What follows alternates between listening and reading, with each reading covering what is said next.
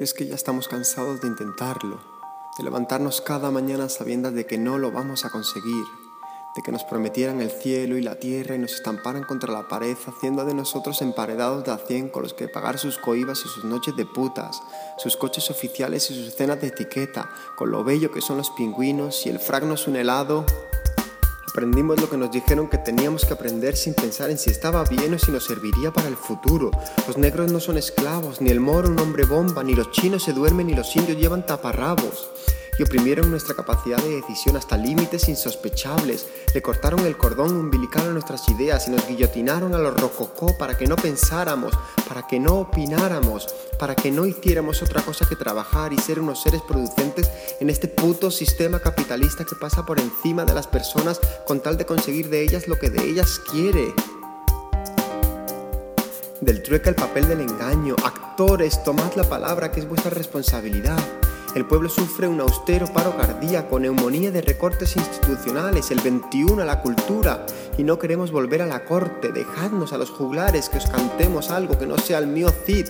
Hablemos del amor, de solidaridad, del buen rollo de las parejas que se enrollan en un parque. Enrolladme a mí también en una alfombra multicolor y llevadme otra vez a la Plaza de Mayo, que juntos les daremos a las madres un nuevo halo de esperanza que nazcan más niños, bebés indefensos que defenderemos a capa y a espada en una burbuja de cristal para que nadie los contamine con teorías económicas. El capitalismo es la antítesis, el jamón es carne muerta y los de Viven empezaron por el culo y aprendimos a romper los grilletes que nos sometían. Nos tomó siglo hacerlos y una cerveza anuncia que no podemos quedarnos parados a esperar a que los milagros ocurran por sí solos.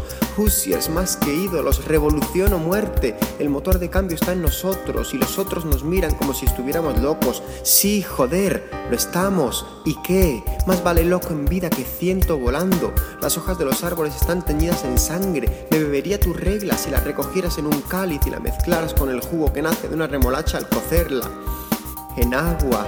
Quitémonos todos estos miedos que no nos dejan pensar. Careta de Iron Man, de hombre araña, principios heroicos que matan, oiga, que matan, sin importar la vida más que la de una cebolla. ¿Y qué sería de una vida encebollada sin enaguas que esconder? Hagamos del amor el arte de la guerra. No vivamos ni un solo día sin bandera. Mi color el calor de una multitud que se abraza por el simple hecho de estar vivos. Los días se nos acaban con cada bocanada de aire y que se nos pase el arroz.